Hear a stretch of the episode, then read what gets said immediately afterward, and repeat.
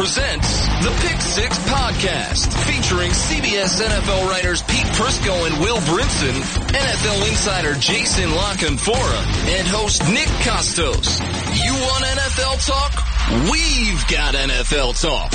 From training camp to the Super Bowl and through the NFL draft, our fearsome foursome has you covered. This is the Pick Six Podcast. Football Monday to you and yours. Pick six, Nick, Will, and Pete JLC on assignment. You know where to find us. iTunes, Stitcher, TuneIn, search Pick Six Podcast. Leave that five star review, mostly because I'm super insecure and need your validation to get through the day. Gentlemen, let's begin. Julian Edelman out for the season. Will Brinson torn ACL in New England's preseason victory over the, the Detroit Lions on Friday night. Yeah, I'm not going to be the uh, optimistic guy here. I'm going to leave that to Mr. Prisco. I think that you're, you're is, leaving the optimism to Pete. This is a yeah, rarity. yeah, right. Right? Um, Somebody's got to do it for once in a blue moon. I think that it's worth noting more than anything. The Patriots still have weapons. They're going to be fine. You know, they've, they have tons of running backs coming out of the backfield. They have Gronk. They have Brandin Cooks. They have Danny Amendola. They have Chris Hogan. They're loaded with wide receivers who play to what the Patriots do well. But I think when we start talking about all the 16 and 0, you know, projections and the idea that the Patriots are, are going to be better than the 07 team and run the table, um, it, this is a friendly reminder that the NFL is really hard, really random, and that guys get hurt out of nowhere. Edelman in the third preseason game, his season is over. And this is a guy who's averaged guys 133 targets over the past four years. He is Tom Brady's security blanket, Tom Brady's little mini me, and I think it hurts the Patriots that he's that he's gone. As long as Tom Brady's standing upright in the pocket, they have no worries whatsoever about their offense. Zero. When Gronk goes out, they keep on going. When he had garbage at wide receiver, they keep on going. It doesn't matter. As long as his offensive line, and that's the one thing that has stopped them uh, in the years when they haven't won Super Bowls, the offensive line hasn't been up to snuff. As long as the offensive line plays well, and they played much better last year, he's going to find weapons. He'll be fine. Quit worrying, Brinson. You're throwing a bunch of negativity into this podcast, and we do not like that on this podcast. No, especially not By the way, by the way, Captain Pete- Negativity himself. Pete Prisco does not like negativity. Pete is, this is my, like, I wish this was a video show right now, so people would know that Pete is wearing a shirt that says team player, but there is an actual I in the word team, proving that yes, in fact, there is an I in team. That is how self-centered and, and like marvelous the, the ego of Pete Prisco is, that he has a, oh. I'm just a realist. I wear it on a shirt. You guys don't believe it, but you don't show it to everybody else. You hide it. No, I think this- I'm, I think I'm pretty honest about it. Yeah, you love yourself too. Um, don't well, and really, and really, what's not to love on Instagram at the Kostos? Please follow me. I need it. Um, Plenty gonna, of stuff I'm going to disagree, Pete, with something you said, but I think it's going to support the point that you made also. Um, I think you're right, right? Because you got Brandin Cooks and there's Dwayne Allen and there's still Gronk and Burkhead and, and James White and Dion Lewis. Brady's going to have weapons. But the thing about the offensive line that you said, and this is the greatness of Brady, I don't look at it so much as the years they didn't win that the offensive line cost them. I look at it as they went up against transcendent type pass rushing teams, whether it was the Giants with, with JPP and Tuck and Strahan and OC, et cetera, or the Broncos with Von Miller coming off the edge. I mean, maybe they're not going to go 16 and 0, but look, they're not going to be as good as the 07 team because Tom Brady is 40 this year. He was 30 back in 2007, and they had a guy named Randy Moss on the team who was pretty damn good as well. So I, I don't even really care about the 16 and 0. Maybe they go 13 and 3, 14 and 2, 12 and 4 at worst. But bottom line, Pete, this is still your Super Bowl favorite, even minus Julian Edelman. Of course they're their Super Bowl favorite. They have Tom Brady. And you know, you mentioned the offensive line. When they had problems against Denver a couple years ago in the championship game, it was because the offensive line wasn't good enough. Well, they made it better. They improved it. They're a better offensive line. Uh, as long as Brady is standing upright, as long as Bill Belichick is, is, you know, coaching the football team and Josh McDaniels is a brilliant offensive mind, they will be fine. Look, the reason they compensate for all getting rid of Chandler Jones, getting rid of Akiem Hicks, getting rid of Jamie Collins, blowing the Kony Ealy trade despite the fact that people say it only slid down eight spots. The fact that they do all that, they can get away with it, it, is because Tom Brady's their quarterback. Yeah, and they did blow the Kony trade, by the way. And you know what? I, and it's so funny because Pete, I'm going to give you some credit here because you're always on Bill, like, and you say he's the greatest coach ever, but you say he has made some errors in, in personnel, right? It was Correct. incredible. Like people are defending Belichick by going, "Well, at least he admitted his mistake early. Plenty other GMs wouldn't do that." Or he made a mistake and like deserves to be criticized for it. Like everyone capes up for this guy, and he's the greatest, and he's a Hall of Famer, no doubt. But like he is, he's not infallible. Like he is capable of making mistakes. It's unbelievable. I mean, it, it, at the end of games, he botches the end of game scenarios, and everybody come bombs me for pointing him out when he makes a mistake like trading. And they go, "Oh, he didn't trade. He didn't give away anything. He only traded eight spots." So essentially, he traded a second round pick for a third round pick. Do that every year and see how good you do in your drafting. Okay? It makes no sense to me why they defend him all the time. He's the greatest coach of all time. He's been brilliant when it comes to building a roster, but he makes mistakes, coaching and personnel wise, as much as just like everybody else. I wouldn't say just like everybody else, but he does make mistakes. He's not infallible. He doesn't make mistakes. Tom Brady cures them. Akiem Hicks would be nice on their defense right now. Chandler Jones would be a hell of a pass rusher on their defense right now. Uh, come on, he makes mistakes. He gets rid of guys because he can, because Brady con- cures all the ills. Give me I would, say, I, would, I would say he makes less mistakes than most people. Because he has Brady. He got lucky. He got him in the sixth round. But that's, that doesn't affect the number of mistakes he makes. Like he mess, he makes he makes less dumb mistakes than an average NFL team or the majority of NFL teams.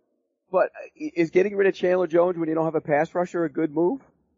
No, I mean, I mean, I'm well, not saying I mean, it was a Pete, good move, but Pete, they won the frickin' Super Bowl last year. Because they have Brady. But like, but like, but he makes those moves probably like knowing that he's got Tom Brady though, and he knows that he can handle it. Correct. That's what I said. Right, right, but I again, mean, I, but I think the point is stupid though because it's like, like, like you're banging on the guy for for making decisions because he's got Brady, but he's got Brady, so who cares? Who cares what the reason is? Are you suggesting that Bill Belichick has the same failure rate as like your average coach, like a Ryan Grigson, or I mean, average coach and GM like Ryan Grigson and Chuck Pagano? Surely you're not, you're not, uh, you're not. No, no, but but it's also a lot easier to. Uh, you know, be a guy who can get rid of good football players when you had Tom Brady to cure your ills. I mean, he may, he makes up for any mistakes he does make. There's no doubt about it. He's still good at what he does, but he's just he's not a guy without flaws just like the rest of them. And now I don't really care for the talk of a 16 and 0 season unless we're talking about are you going to gamble on it? In which case, then I will be interested. But this, I don't think this team's as good as the 07 team. Like that's a 30 year old Tom Brady versus a 40 year old Tom Brady. But I think one thing we can agree on, right, is that even minus Julian Edelman, the Patriots are still far and away the favorite to win the Super Bowl this year. Oh, I don't think there's any doubt about that. I mean, look, they, their division isn't very good, although I think Miami will be better than people think. Uh, the AFC isn't very good.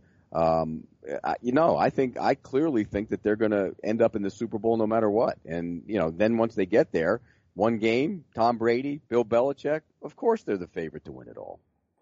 Yeah, I mean, that's, that's all well and good. I mean, yeah, yeah, yeah, they're the favorite. They play a garbage division. Big, uh, the, the Bills are tanking, the Jets are tanking. Dolphins might be better, but yeah, I mean, like they're going to win 12 or 14 games, and you know, it's. It, I think the Edelman thing will show up at some point, um, maybe maybe even early on in the season because of the inexperience. And Tom Brady talked about this. I mean, look, he's he's. He, I mean, he's done a lot of work with Julian Edelman and not a lot of work with a guy like Brandin Cooks, and I think that you know that matters a little bit when you're talking about getting ready for the season. But the, but there's still Chris Hogan and, and there's still Amendola and Dwayne Allen and Gronk, obviously. Like as Pete said, they're going to be James White, Dion Lewis, Rex Burkhead. They're going to be just fine here, and uh, we'll get into the Bills potentially tanking in a little bit because they have made another trade that coming up shortly. But will we uh, we have to hit this Vontaze Burfict situation out of Cincinnati? This is a wild story right now. Yeah, it's uh, it's blowing up because you know Vontaze Burfict, one of the more dirty players in the entire league, decided to lay out Anthony Sherman in a week two preseason game. The NFL caught wind of it in reviewing the tape from that game and decided to uh, reportedly suspend him or you know, five games. He's facing a five game suspension. He can appeal. I don't believe the league has announced it yet. Uh, basically, here's the deal. This offseason, the NFL instituted or changed a rule in, in the rule book to, to expand the scope of players that would be defenseless to include anyone running a route, whether it's a wide receiver, running back, or tight end. And in this case, it was Sherman out of the backfield. He's running a little angle route and he's turning around looking for Alex Smith to throw in the ball. It's a third down situation. Smith ends up completing a 36 yard pass all the way down to the field to Travis Kelce. But after the ball had been released And while Sherman was still defenseless, Vontaze Burfict comes in and cleans his friggin' clock, knocks him out. You can question whether or not it was a, you know, a legal hit from a helmet to helmet perspective. He wasn't necessarily head hunting, but he clearly made unnecessary contact on a guy who was supposed to be defenseless coming from the side and in a friggin' preseason game too. It was a dirty play. Look, the bottom line is it's a preseason game. You don't need to do that kind of stuff any ever, but to do it in the preseason game only magnifies it. The ball was over the top. It clearly was a shot to go hit a guy when he wasn't looking. It was a, you know, the rules have changed this year. That's a dirty play. It's a dirty play even if the rules hadn't changed. And that's who Vontaze Burfict is. He's been that way for a long time. I'm an Arizona State alum. I've watched his career closely. He's done it at Arizona State. He's done it in the NFL. And you know what? Five games is appropriate for what he did. He's been warned many times in the past. He continues to do it. Get him off the field. You know what it reminded me of, Pete? You remember the Warren Sapp cheap hit on Chad Clifton in a Bucs Packers game, what, 15 years ago at this point? I was at that game. Put on a jersey. Put on a jersey. And that was an egregious hit by Warren Sapp, regardless of what he may say to this day. This sort of reminded me of that. Like Sherman, in his mind, the play's over. Like the ball's 20 yards down the field, and Burfict just fricking lays him out. And here's the thing, like, Will, you say like five games, like when you hear that, it's like, wow, like that seems like a lot for a play like this. But it's Vontaze Burfict we're talking about, and like, you get inside the psyche of Vontaze Burfict, like, Will, the guy like legitimately can't help himself, right? It's like he's in that spot, like no matter how many warnings he's got, no matter how many times they suspend him, like he sees, okay, receiver running towards me, he's defenseless, I'm gonna clean his clock right now. Like the guy actually cannot rein it in, like he can't do it.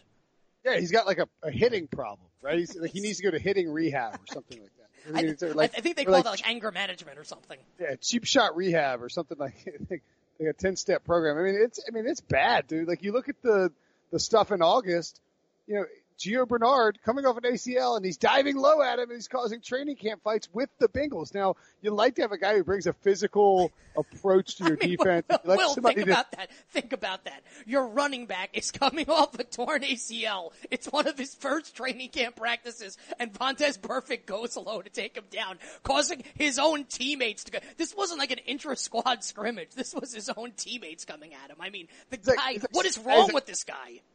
He's like, come on, man, just give me a hit. I just need a hit, please. I mean, he's like addicted to these, these dirty hits. It's crazy though. I mean, like, you know, you had the end of the, you know, you had the Bengals, um, in that Steelers game when he went after Antonio Brown. You know, you have, you just have all these different instances of Vontaze Burfict doing dirty things on the field. And at some point, you know, whether it's his own teammates, whether it's somebody else, somebody is going to get really, really injured. And the NFL is trying to send a message perfect. So Pete, pe- people me soft last week for my take on Beckham, and this is obviously a, a, different deal here. But I know that you have a strong like like what Will said. Like someone, and this is not us being soft. This is us being real, right? Like someone could get really hurt with this crap that Burfict's pulling.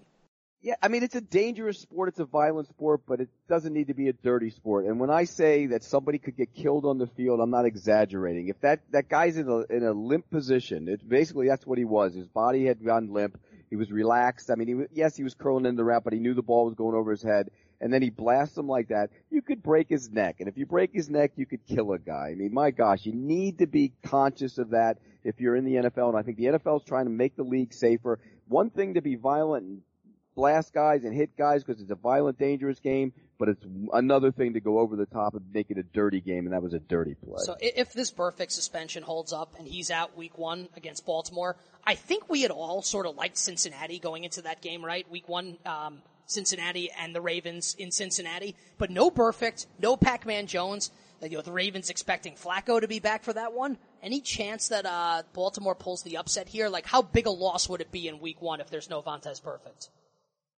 Well, they've played with him in, without him in the past, but he's still one of the big part of their defense. I, I still think they'll win the football game. Uh, but no, it's, it's anytime you don't have one of your top linebackers on the field, that's a loss. It's a big hit. He's a good player. He can cover the pass. He can run. He can get to the football. Uh, yeah, it'll be, it, they'll, they'll feel it. They'll still win the football game though. Yeah, I think you, you know, I mean, look, it's, it's not, it's not ideal, but when you look at what they've got weapon wise in terms of offense, I think that's where you, um, that's where the real focus comes in yeah, they can they can make do with the talent they have on defense.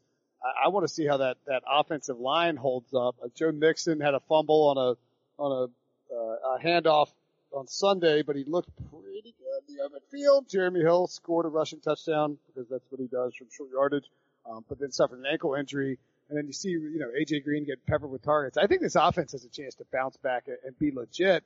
If this is a team that wants to be a, you know, Super Bowl contender though, they need, they need to have all their stars on, on the field and Burfict needs to quit being a, a jackwad out there. But the funniest thing, by the way, is like I need, I need. He doesn't need a hit, Will, like a drug addict. He needs two hit. I need to hit. I gotta hit someone.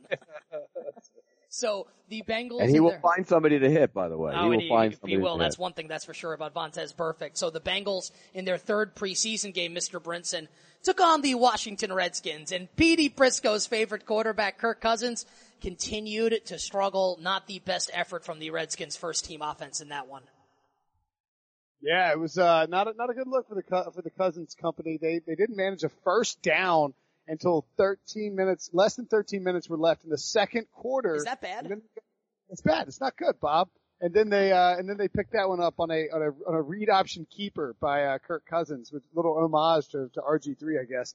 I think the interesting things to think about here, one, you know, how much is Sean McVay's absence as the play caller? Jay Gruden's calling the plays now. You know, how, what's how is that combination affecting the Redskins? You know, Jay Gruden having to double down the responsibilities. You're trying to get in sync. You know, I think I think it, I think it, over the last two years, you really saw with Sean McVay and Kirk Cousins that they were on the same page, and it really showed up with the production. And then of course you have the weapons that he's syncing with as well too, right? Like Terrell Pryor's new, Josh Doctson's trying to come along. You have Jamison Crowder who's still there, and Jordan Reed, but you know Pierre Garcon and DeSean Jackson are gone now, so he's, he's sort of finding you know a new rhythm with the offense with the guy calling the plays and a new rhythm with the, the weapons. I think you got to be a little worried about Washington's offense, Pete. You gotta be a little worried about the quarterback. I've been saying it all along. I, mean, don't think I'm you the- do. I'm I don't one- think you got to be worried. Cousins is like he's not Aaron Rodgers, but he's good enough. I don't think you need to worry about Cousins. You don't? I don't think so. Well, Well, I mean, if people were racing him up the board. Look at this franchise quarterback star player. He's not a star player. He's a serviceable NFL starting quarterback who's probably between 10 and 17 in the league. That's what he is. And that's what he'll always be. Uh, look, I'm not going to be the guy that sits here and puts all this in the preseason because I think you can get caught up in analyzing the preseason. It can eat you alive and you're wrong. But he hadn't looked good. And, and quite frankly, he didn't look good at the end of last year either. Let's not forget that. Even with, you know, Sean McVay there and his receivers and everything else. Man, that, so, Pete, Pete, that Week 17 loss to the Giants beyond inexcusable. Right, you're you're playing for for a playoff spot and you and you lose at home to the Giants. That makes no sense to me. So yeah, I think this is a pressure packed season for Kirk Cousins. And again, I'm going to say it over and over again. I'm the one guy out there that continues to say it. Show me you can do it again and get to the postseason and play well in crunch time. And I'll sit here and say I was wrong, but until he does, I'm not going to. Bold take, Pete. Uh, I don't know if you're the only guy out there. There's another uh, like uh, Kean Fahey. I don't know if you ever read his stuff. He um he's not a huge fan of Kirk Cousins either. So maybe you guys are like secret international best friends. Uh, no, I, I've, I, I, I, look, I respect what a guy does, but the, he thinks he's never wrong, and he is wrong as much as anybody. So we're all Uh, wrong. I do think I'll tell you what's not looking wrong right now is the uh, Professional Redskins- segue. Well done. the Redskins' decision to not pay Kirk Cousins hundreds and hundreds of millions of guaranteed dollars this offseason because I think, you know, like, like Pete said, you want to see him do it again. You know, you, you might lose him this offseason, but I don't know. I just, I just feel like you don't want to get in quarterback, they're in quarterback purgatory right now. And the only thing worse than quarterback They're not in purgatory. quarterback in fact, purgatory. They have Cousins on the roster. They're not in purgatory. they're in purgatory because they don't have him locked down to a contract. He can leave after this year. That's you know unless they franchise tag or transition tag again. That's purgatory. You're not, you're in purgatory when you don't know if your guy is the guy, and I don't think the Redskins know that. I mean, he had two good years, but he's a guy who's elevated by the talent around him. I like Kirk Cousins, but again, give me Carson Palmer over Kirk Cousins in 2017. I think you're nuts. I take Cousins. Oh, I, I agree with you 100%. I don't think it's close, to be honest with you. Um, I, I think it is pretty close. Um, and I think it's Kirk Cousins over Carson Palmer. Now, you know, Wrong. We've, we've bandied about the, um, the Niners as being a potential destination for Cousins next year. That's to professional. stuff. That was pretty good, right? To reunite with his old coach, Kyle Shanahan. You know, the Niners were so bad last year that like you kind of like there are some decent pieces on this roster. Like, obviously it's only the preseason, but like, this Brian Hoyer-led team, like, I can't believe the words coming out of my mouth right now, and I know it's ridiculous, it's preseason, but this Brian Hoyer-led offense with Marquise Goodwin as the deep threat down the field, and this defense, how about Reuben Foster, uh, laying the lumber in the preseason here? I'm liking what I'm seeing here, and I think they're gonna win five or six games, that's improvement over two, but this team looks like it could be frisky and won't be a total abject embarrassment like they were last year. I think this is going to be a frisky Niners team, and I wrote about that in Sorting the Sunday Pile, which was published late on Monday because um, I had some travel this weekend and we had family stuff, and my my wife's car battery died. And because Pete was filing his Monday musings on Monday, like he'll do every day, every week during the season. No, he won't be doing it during the season. anyway, that was, that was a little tease, is all that was. Right. Uh, about the 49ers, I think there's two factors that go into it that I like to make me like San Francisco. One, their defensive front seven is going to be good, right? They've got talent on there and they got big bodies. Solomon Thomas, DeForest Buckner, Arik Armstead, Elvis Dumervil. Reuben Foster is a delight to watch. And you see the pursuit and the tackling. If he stays healthy, I mean, the way he put, he put Dalvin Cook on his, on his back, I, I think he's just going to be an instant impact guy. Probably a pretty good bet to win Defensive Player of the Year, depending on what the odds are Defensive right now. Of the year. Defensive Rookie of the Year, excuse me. Yes, of course, not Player of the Year. That would be silly, but maybe who knows. Um, and then the other thing on offense, they don't have a whole lot of elite talent, right? Like you don't really love their offensive pieces. Nobody's. Jason's on the phone here, so he's not going to bang the table for Brian Hoyer. Um, but I think Brian Hoyer and Kyle Shanahan's system can at least be average, and average is not bad in the NFL. You know, if, if you can be a top 16 to 20 quarterback, you can produce some numbers. You can be like a baby Kirk Cousins. And I think also when you look at this team, um, what you see is Carlos Hyde, who looks really sharp, could be an explosive running back, even though he's not a perfect fit for that system. Pierre Garcon, a target hog, and then it makes a lot of sense to me that a guy like Marquise, Good, Marquise Goodwin could basically be the San Francisco version of Taylor Gabriel uh, for the 49ers, a deep speed threat who can take the top off. I, I kind of, I'm kind of intrigued by these pieces. I think their ceiling is six or seven wins, but if they win six or seven games with a roster that won what three over the last two years, then they're doing pretty good. I don't have them winning a game. I don't think until like week 15 or 14 or something. I don't I, look. They're building to something. I give them a lot of credit for, and I think John Lynch is the right guy to do it. But it's going to take a big overhaul. They still have issues on the offensive line, major issues on the offensive line. Uh, I still think when you look at their defense, they're kind of young there. Those guys are going to be good players, but there's a lot of youth there. Uh, but they're building to something, and they still got to find a quarterback. Is Hoyer good enough to stopgap you for you know 16 games to win three? Sure, but they need to find a franchise quarterback. Um, another team in the NFC West that's looked mighty impressive in this preseason. Pete, this Arizona Cardinals defense, I'll give you some credit, man, because you said after you were out there at camp, you loved what you saw from Haason Reddick and Budda Baker and company, the Honey Badgers back and making plays. We always hear about Bruce Arians and the offense, but this Cardinals defense has a shot to be pretty special this year. Yeah, and and don't forget about Robert Nkemdiche, who's been playing like he, the guy that they expected he would be be as he as he when he got into the league. I mean, he's grown up a lot. They have talent. They're deep. They have a lot of guys they can roll in up front. Reddick adds some great speed. When Bucannon gets back, he's going to be a guy that can add some, you know, more speed to the linebacker group. Getting back, Honey Badger back playing the way he can play. Uh, he had a pick the other night of, of, of Matt Ryan. I just think they're fast. They have one corner that's a concern, and that's, you know, when you have a corner that's a concern, obviously that's the weak spot. They'll pick him out. But you know what? Bethel's done a pretty good job in there this this summer to, and won the job. So I think they'll be good enough in the secondary. They can also later on in the season start doing some things with Budda Baker and and Honey Badger. They're kind of hybrid guys. They can give you a lot of versatility back there, and they can rush the passer. You know, we, we talk about Chandler Jones, but Marcus Gold's a hell of a pass rusher from the other side. I think that defense is significantly better than people are giving it credit for, and they're going to push for that division title again with Seattle.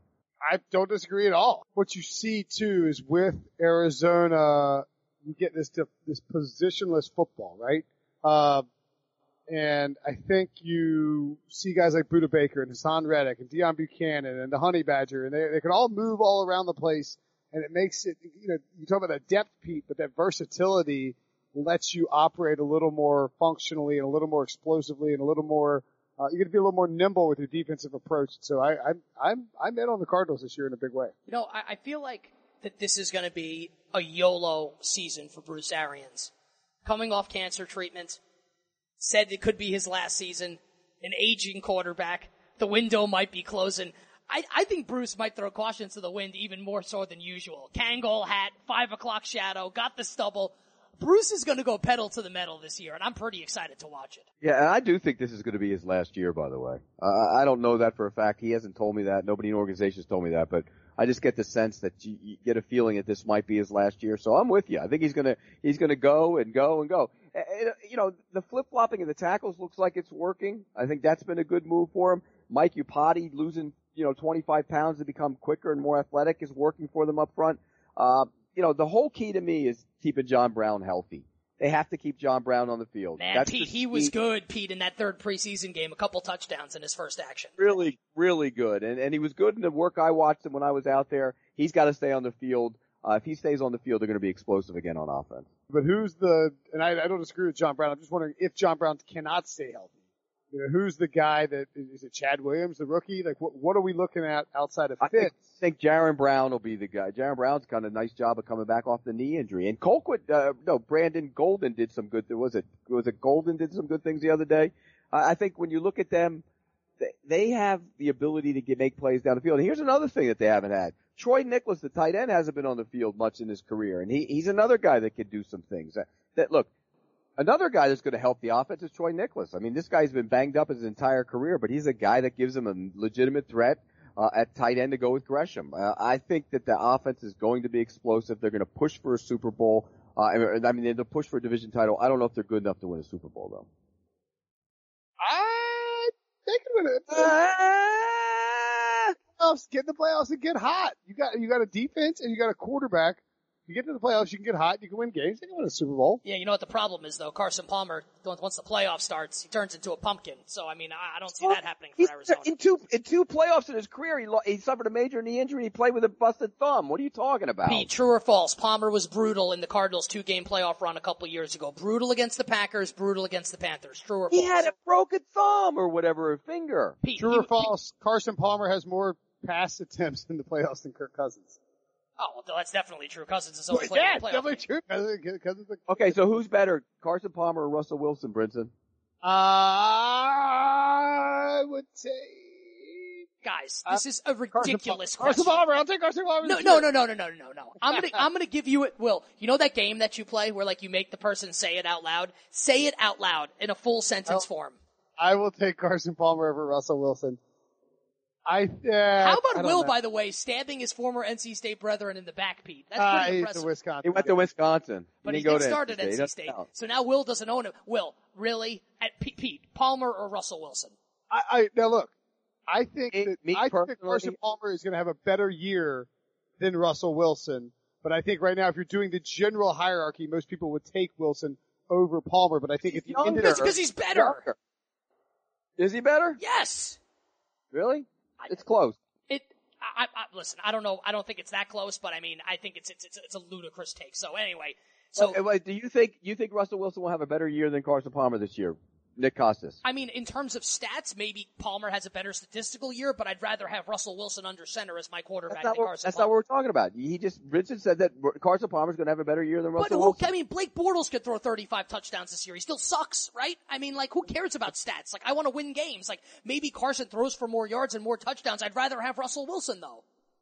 Well, right? If Carson Palmer throws for five thousand yards, He's not throwing 30 for 5,000 yards. okay, forty five hundred yards, thirty eight touchdowns, and ten He's not interceptions. throwing, he's not throwing 38 touchdowns and he's Well, damn I'm sure throwing more there. than 10 picks. And then Wilson throws for twenty five touchdowns, uh, eight interceptions, and for forty two hundred yards, who has the better season? And if my aunt had the male anatomy, she'd be my uncle. Let's move on if, here. if, So, if Palmer, if Palmer does that, Look like. Palmer does that. It's not a. It's not that crazy that Palmer could do that. He's had years like that in the past. Uh, B, it's a Bruce Arians offense, so they chunk it deep, so there could be, and they don't stop scoring, so that it, it's it's plausible. And then C, he's going to be in the top five in the MVP conversation, and people aren't going to say nobody's going to ever take Carson Palmer over Russell because he's 37. But I think he has a better. I'll take him in 2017 over Russell. I'll take, I'll take Russell Wilson. For me, for me, it's not close. So the Cardinals. I call, I'll take a tie, and, and you know where I stand on Russell Wilson. All right, the Cardinals have their quarterback in Carson Palmer, and now, guys, the Browns have their starter for week number one. We expected it when Pete and I did the pod on Friday, but now it's official. Pete DeShone Kizer will get the nod for the Browns week one when they host the Steelers. And I think it's the right thing to do. I'm a big believer in Hue Jackson and his ability to, to, you know, put together a good offense. I think he has to pick the right guy, and he, this is the right guy. And the reason, because of circumstances. This is a team building to something. They got to find out if the long-term guy is DeShone Kizer. And so you put him in there and you play him. It, it, you know, they know Kessler's not the long-term guy. They know Osweiler's not the long-term guy. So pick the guy that might give you upside past this season, build with him, grow with him, find out what he is. It's the right decision by the Cleveland Browns. Yeah, no doubt about it. Uh, look, I, I've said it. I said this last week, I believe, and I've said this, I think on like 50 radio spots, and and I wrote it again today in the column. You have 16 games to figure out what you have in DeShone Kizer. Every snap that you give to someone other than DeShone Kizer is a drastic reduction in the percentage of, of available. Like, if you give three games to Brock Osweiler, you are slashing the amount of information and the amount of evidence you can get on DeShone Kizer. If this team is based on Moneyball and statistics and advanced analysis, then you have to you have to understand that you have to play him all 16 games because if you if you don't, you are going to be left with a limited scope of knowledge in terms of what you have in DeShone Kizer, and that is going to make it more difficult to make a decision about what you want to do in the 2018 NFL draft when there could be several good quarterbacks. You play Kizer the entire season, no matter how bad it gets, because that's all this is about. This is not about winning six games or four games or three games. It's about finding out if Kizer can be the guy. I, I can't wait for to make our picks against the spread for week number one. That's a couple weeks from now here on the pick six. I'm going to give you guys an opportunity in pencil now, not in pen, so not confirmed, but as of right now, the Browns a nine point home underdog against the Steelers in week number one. Who are you leaning with against the spread? Will you first? Uh, generally speaking, the underdog team in a division right, right game at home, even with the rookie quarterback, I think, I think Pittsburgh's defense will be good. But I, yeah, I can see them. I can see them stumbling out of the blocks. They're not necessarily a.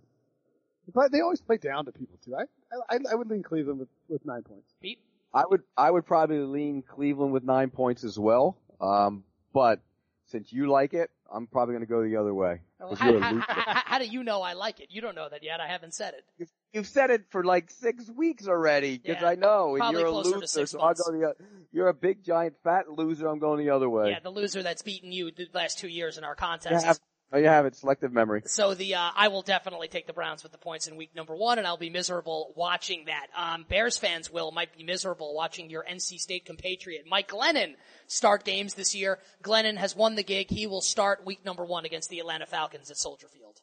Yeah, and look, I think this is the way you want it to go if you're the Bears. I understand you. I'm going to go against the grain here with the, the, the, the Kizer thing because I, I don't think you need to find out if Trubisky is the guy this year, right? Like you're you you have committed a second overall pick to him along with the trades to move up from the third spot. You are committed to, to Mitchell Trubisky for the next several years. Um, you don't need to find out if he's the guy. And you have this stretch of games to start the season that is unbelievably brutal. Atlanta at home, Tampa Bay on the road.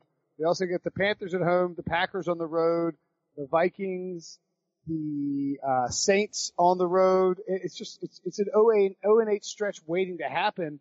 And I think if you're Ryan Pace, you look at it like, all right, I'm gonna I'm gonna start Mike Glennon. He's gonna play. If we start out poorly, then I've got a built-in excuse to go to Mitchell Trubisky in the second half of the season and see what my young guys got. And if, yeah, if, Mike Glennon plays really well, the Bears surprise some people, which they're probably not going to do. They already lost Cameron Meredith to an ACL injury for the season. They are thin at wide receiver. Kevin White is might be their number one wideout at this point. That's a, that's terrifying. And um, you know, I, I think if you're Chicago, you want to you want to give. I, I think there's an under under the table deal with Glennon that he's gonna get some playing time, regardless of the situation, because he signed because they drafted Trubisky without telling him. I would move to, right to the to the rookie in that scenario as well, just like Cleveland. Play play him, get right to it. Don't wait you know, look, the bottom line is the Bears aren't going to be any good either. So you might as well play the kid and find out what he is. just because you signed Glennon doesn't mean you need to play Glennon. All you're doing is, is making it worse.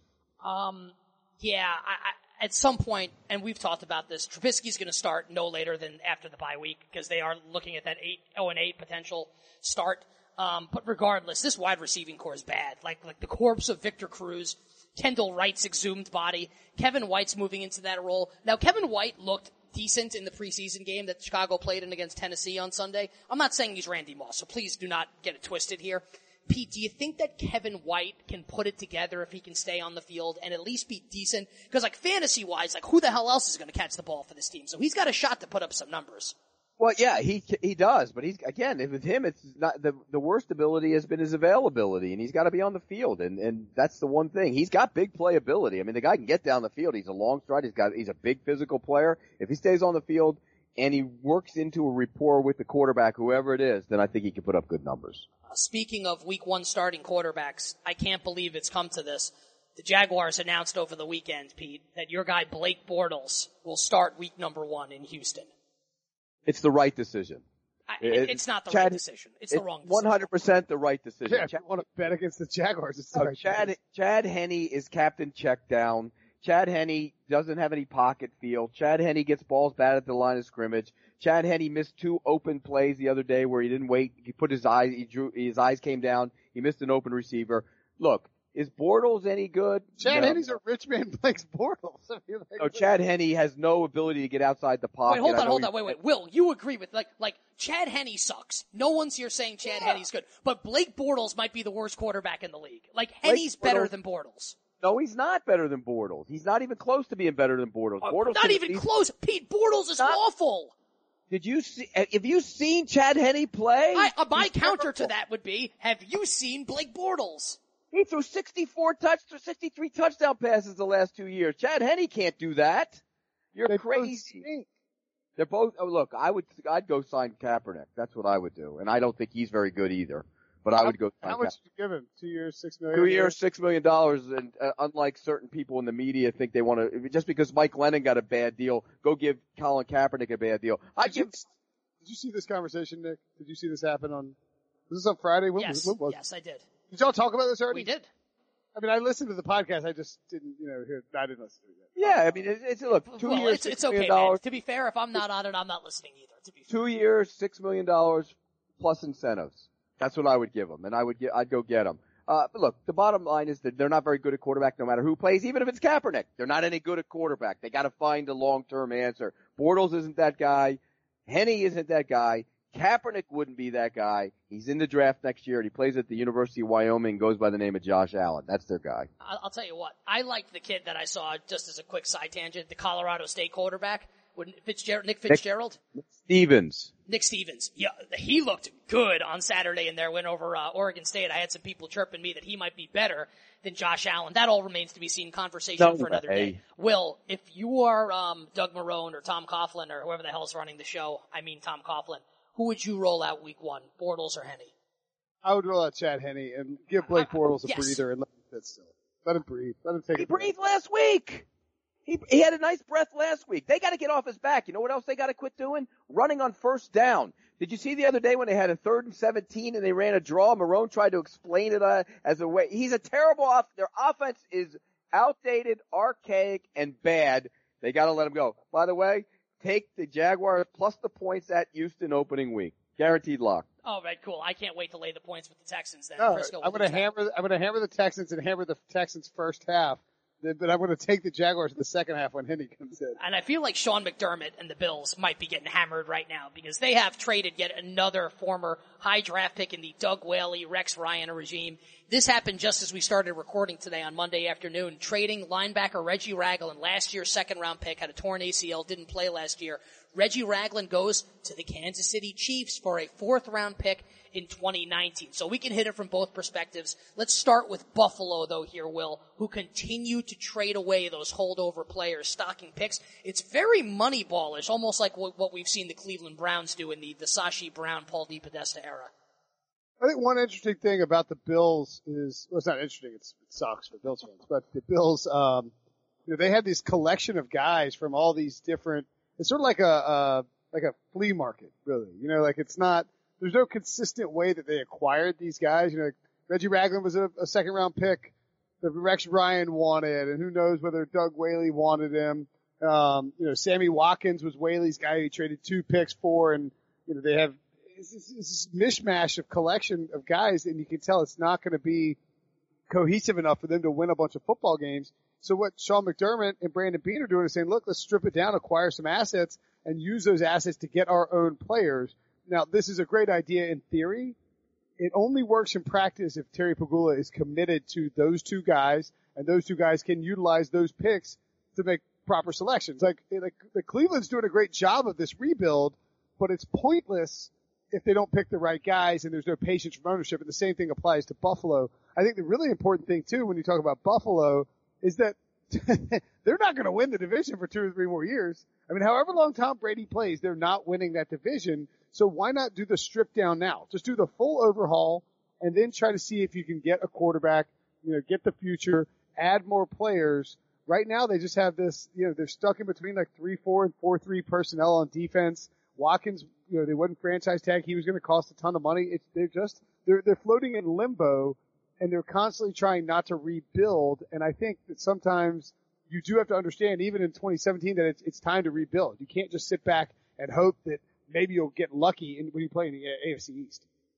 You got to remember, he's also tore an ACL last year, so he's coming off of that injury, right? Uh, he's their new scheme. It's a four-three scheme with Leslie Frazier. They want their linebackers more uh, with the ability to run than thump, and he's a thumper, so he doesn't really fit. I think in Kansas City he fits. Yep. They need they need help at that position, and uh, and he can thump in the run game, and that's what I think he'll end up doing. So I think it's actually a pretty good trade for Kansas City if he's healthy and he's he can show he's back to his pre ACL ways. And if you're the Bills, you're tanking. You're going to go you're going to go into the draft next year and load up and, and draft a lot of players and try and improve your football team. One more Week One spread question for you guys: The Buffalo Bills host the New York Jets. Oh. The, the Bills are a touchdown favorite. Who do you got as of right now with the points in that game against the spread? Who do you like? What's the what's the spread again? The Bills are a touchdown favorite at home against the Jets. That's how bad the Jets are. The Bills are a touchdown favorite. Pass. Uh, I'll take the Bills. The Jets are terrible. Can I tell you something? good- you know who's, you know who's I- might I'm be, ta- might be, Will, I'm taking the Jets in that spot. I may I would- bet it now because if good. Nathan Peterman starts, it's going to be like a 6-3 final. you I would take Jets and the points too, as bad as they are. Well, yeah, I guess the Tyrod thing matters. You know who might end up being like the number one fantasy running back wide receiver this year? Sean McCoy. He's going to get tons of checkdowns. Like, He catches mad passes, so he's going to be. I mean, he's going to get fed out of the backfield. Did you just say he catches mad passes, M-A-D? I think I did. Yo, Yeah, I, but you I- know- I didn't realize. I thought that was something that like only like Northeasterners said. I haven't heard one person since I moved down south say mad. I say mad constantly.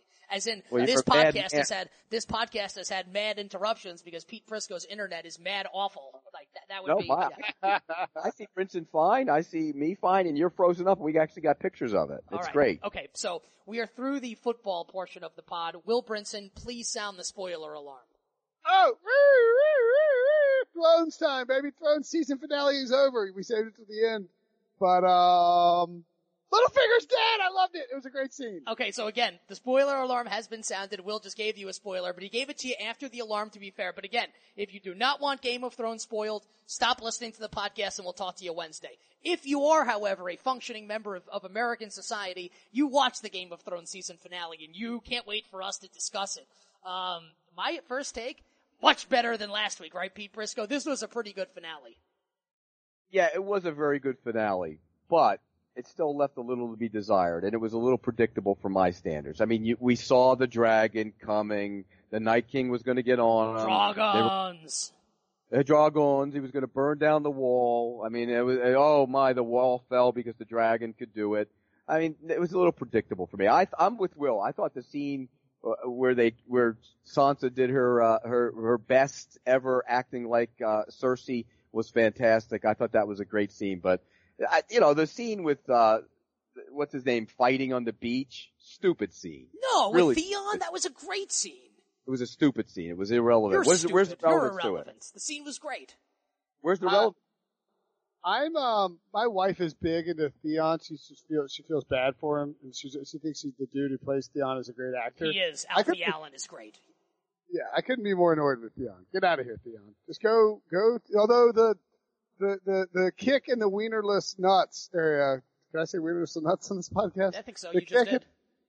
the wienerless crotch, the sausageless crotch, and then Theon like got superpowers for that. That was pretty amusing, at least from a perspective of you know, then he like lost his mind and, and punched the guy. But I mean, look, I, I th- on the dragon thing, it was kind of dumb. Like I thought the Night King flying the dragon was sort of dumb. Is he shooting fire? or Is he shooting ice? Is it? It looks like like it's like blue fire. It's not ice. Yeah. The Night Which- King looks stupid. Means right it's hotter fire, by the way, if it's blue. Yes. No, I agree with that. And that's why it was able to take the wall down. Let me give you two takes that I had. Number one, it was so awesome. Like, I think the two best actors on the show are Peter Dinklage, who plays Tyrion, and Lena Headey, who plays Cersei. So getting those two together for another scene was absolutely fantastic. And I liked the episode a lot, like a lot more than last week. My one complaint, I don't think that since, and I'm, I'm gonna nerd out a little bit here, that since Hayden Christensen and Natalie Portman in the Star Wars prequels, have there been two on-camera love interests with less chemistry on screen than Jon Snow, Kit Harington, and Daenerys Targaryen and Emilia Clarke? Like, like, like they just are not, I, think they might be the two worst actors on the show, those two, and it's just not believable that they like each other. Uh, like, I, just don't believe it. I, I don't. I don't mind. I don't. I I don't get it. I don't. I don't mind them. And plus, like, they're sort of in love and they're related. They don't really know. And they don't know it. So maybe it's a hard thing to act. I. You know. Well, I, uh, that show is in love and related. What are you talking about? yeah, true. I'll tell you who's annoying. Bran. He's like, Yeah. I know. I know everything. And then like Samuel shows up. He's like, Oh, guess what? I was transcribing this diary. Oh, you haven't seen that in the future, or you didn't see that in the past. Yeah, like, why does punk. Bran only see this random crap that doesn't help anybody? Help somebody, man. I agree. I, I, he's annoying. Somebody needs to put a, a big uh, dragon glass across his neck to get rid of him too. Jeez, he's like a kid. He wants to see his throat get slit. God. Um, Well, they kill everybody in that thing. What are you kidding me? Um, the you kill every. Killed his brother. the scene where they killed Littlefinger was pretty sweet, right? That was a great scene. That was the best part of the whole show. That was the best by far and away was the best part of the whole show. I don't show. know. The part when they when they let the uh the white go and he ran at Cersei, that scene was pretty good as well. Yeah, because she never sh- she didn't show any fear when the dragon was there, but she sure as hell showed fear when that thing came at her. That's the first time you've ever seen fear in her eyes. First time. Th- That's I just will such a great say actress. too that the end result of this stupid, idiotic Jon Snow plot or plan, and part of the plot to go to the north and go across the wall and to get the dead, to get the white that, that wasn't quite finished, and there was all these, you know, the, the last two weeks. It did pay off in terms of Cersei buying in, and then of course you got the dragon that, as a result of that whole process, the dragon ends up going to the to the Night King it's but it's like it, I think this is what's happening with the finale is they have they have an end result that they're trying to get to. Yep. It's going to happen with the end of the series, and everything in between is going to be problematic because uh, Weiss and DeBoff are not good enough at filling it in. As What did you just call him? DeBoff? DeBoff? How do you Uh, pronounce it? B- Benioff? It starts with a B, not a Benoit? Uh, W- W- Weiss and, and Benioff, I, I think it is. Um, By the way, by the way, it hasn't worked out. She's not joining him in the in the in the thing, so it was all for naught. um, did you think that she was going to have her brother killed in that scene with the mountain? Uh, no, because I think that we know that Jaime is going to uh, interact with her in a similar fashion the other way later on, right? Like it has to be. I think so. prophecy was foretold. I think so. Um, the uh, the gotta reveal wait- was pretty good with Jon being years. named Aegon. Oh, and it, and it is going to be two years apparently until the next season, which sucks. It's terrible. And the and the episodes are going to be an hour and twenty minutes, or like or More something than that, like that. I think it's going to be like an hour and a half, hour forty per episode. That's less than an hour. That's less than 120 minutes. Oh, two hours, correct. yes, I, I don't know what the hell I was thinking, but yeah, you're right. Yes, I, I, I fouled up the math. Yeah, but I mean, it's like, man, like that's a long that's a long Sunday night. Well, you know why they're doing that. Because the, the So, actors make so much money. Yeah, because they're saving money because they don't get paid by the minutes; they get paid by the episode. So if they only do six episodes and they're two hours long, the actors get paid the same, and they can take all that leftover money and splurge on special effects like they did um, last week with the with the dragon battles. Yeah. Uh, th- I like the people stories better than all that crap anyways. Give me some people stories. I, mean, I just I wish think some of these. Bronn- Bronn's lines are the best ones in the whole thing. He's great. I mean, his lines are fantastic. The people stories are the best part of that show. That, that's the, where the writing has let off in the last four or five episodes is because they've gotten away from that. Do you think that there's any chance that, like, in the first episode of next season, that they kill the Night King and the White Walkers, and then the rest of the series is about like what happens afterwards, and we get back to like the human elements of this and human plotting, etc. No, no, no. It's going to get to. um the Cersei stuff is going to get taken. I think it's more likely they kill Cersei in the first episode. I hope not, because she's such a good actress. Yeah, but like they're going to wrap up that. You can't go to war against the Night King when you're battling somebody who's trying to kill you in the South. And so I think Jaime's going to. I mean, Jaime rode out of out of out of King's Landing, right? So he's going to go say, "Hey guys, look, Cersei's kind of stabbing you in the back here." And then presumably they're going to have to make a decision on Cersei before they go after the Night King. Uh, now that he's blown through the wall, though, at Eastwatch, is it Eastwatch? Yes. I mean, what's the kind of time frame are we looking at for him to be in King's Landing? Episode it's one. Ep- episode one next season. He'll be, he'll, I mean, he's, he's in Westeros right Well, now. I, oh, well, But- well, like he'll be at Winterfell episode one probably next season right, one would assume so with a dragon with a dragon.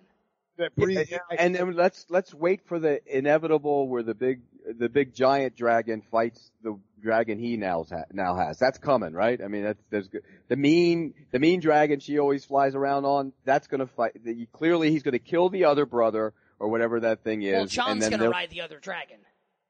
Yeah, but one of them, the one's going to die. The, the the the new the White Walker dragon will kill the other dragon. Then the big dragon will kill the White Walker dragon. That's, I gotta, I gotta, I gotta tell you this. Uh, Bovada has some odds on this. Will another one of Daenerys' dragons die? No is minus 800. Yes is plus 450. Well, the, He's- he's well, the reason dying. why is the because one's gonna Jon's gonna ride the other one that's alive. It doesn't matter. The the one the White Walker dragon will kill the other dragon, and then the one that she rides all the time will kill the White Walker dragon. Right, That's so what's going to happen. Here's the big question. Will they update the Game of Thrones slot machine with anything that we saw from this season? Like, like, will we get the Beyond the Wall battle in the Game of Thrones slot machine for next summer in Vegas with us on Team OddsShark? Maybe, maybe we will. We- The one thing you don't want is his hand on the slot machine because that's a loser. Well, Pete, Whenever you get n- Ja- no. Jaime's hand, it's a loser. No, no Will, I, I, I do remember though watching Pete lose $130 in that slot machine in the span of about five minutes. Yeah, it's pretty much like the, one of the five or Oh, six best moments of my life. I put twenty. I did not. You two did. I put twenty in and had it up to 140. You two, you two lost like 140 each in about two minutes. By the you were way, I, holding I a still, I still worth- owe you You were holding a ticket. You were holding a ticket that was worth $140 and then you lost it. Did you Right. lose $140 or did you not? No, I put 100. I put 20 in to get the 140 or 120, and then I lost that. Will, So I, s- you- I still owe you 20 bucks for that, right? That is correct. Alright. You were being you were being a cheap ass. Sounds like usual. now is as good a time as any to end the podcast. Listen, iTunes, Stitcher, TuneIn, leave that five star review. We really appreciate it, especially me. I'm the insecure one. It helps me sleep better through the night. Our, our picks game, um, CBSSports.com backslash pick six. We'll plug that leading up to the season as well. For Will Brinson and Pete Prisco, I'm Nick Kostos. We will see you coming up Wednesday, pick six, CBS Sports.